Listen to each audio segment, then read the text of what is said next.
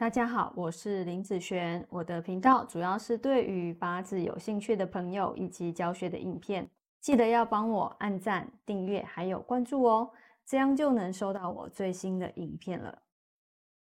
接下来来分享今天的题目哈，今天的题目是啊，两个时辰交界出生哦，这个是我在网络上哦看到人家这样问哦，他说，哎，帮他看一下哦，就是。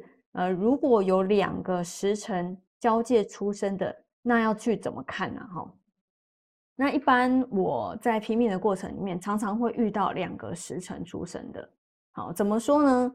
呃，比如说子时不明哦，因为尤其是女的出生时间是在晚上十一点之后的，好到十二点这中间，常常你再去外面拼命啊，都会遇到两个八字。为什么一个老师他有区分早晚子，另外一个老师他没有区分，那是不是就有两个八字呢？好，这边是我很常会遇到的一个部分。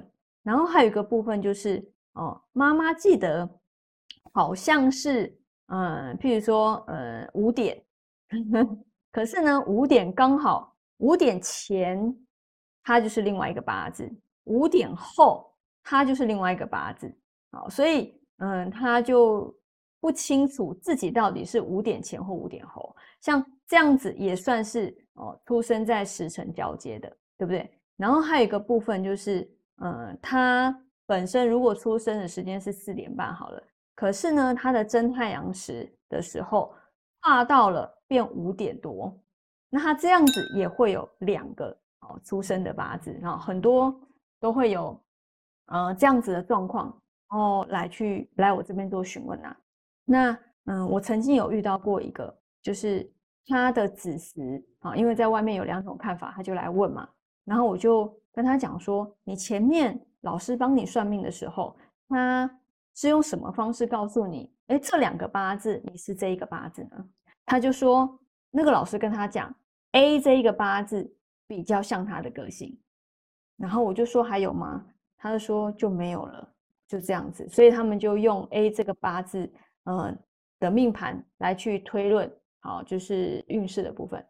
然后我就问他，你会不会觉得怪怪的啊？好，只有依照这样子吗？他说他就是觉得怪怪的，所以才来找我问这个部分。然后我的习惯啊，我的习惯，当你的八字是不明确的时候，我就会把这两个八字全部排出来。因为我们是在看运势的起伏嘛，对不对？你可以去比对它的什么，它的财运的起伏，它的工作运的起伏，它的感情运的起伏，对不对？哦，这些运势的起伏都可以去，呃，都可以去比对，因为毕竟不同的八字，它一定会有某些流年是不一样的。哦，可能这个八字在这个流年是好的，譬如说可能在去年是好的，可是这一个八字呢？他在去年就是差的，哎，那在这一红流年的时候，你是不是就可以拿出来跟他去做比对？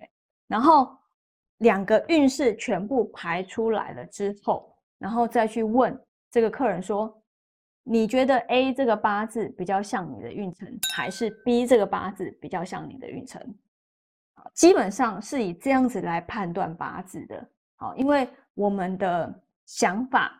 会照着我们的运程走哦，就说你呃在好运的时候，你的想法是一个什么想法？你在衰运的时候，你的想法真的会改变哦。好，就是说它会影响到你的思考、你的行为，好，你所做的事情。所以我们就会以运程的起伏，好来去判断，你觉得你的运程这两个八字哪一个比较像你的运势？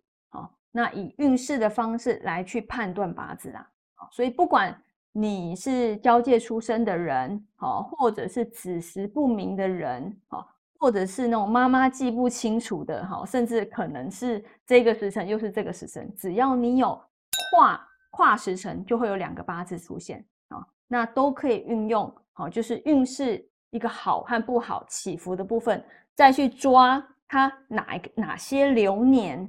好，一定会有不一样，哪些流年，然后会有一些相反的状况，然后把它抓出来，去跟这个人做比对，说这个流年你是发生什么事？好，那这样子其实就会明确非常多了。好，那我们以上这个影片就分享给大家以及我的学生，下次见喽，拜拜。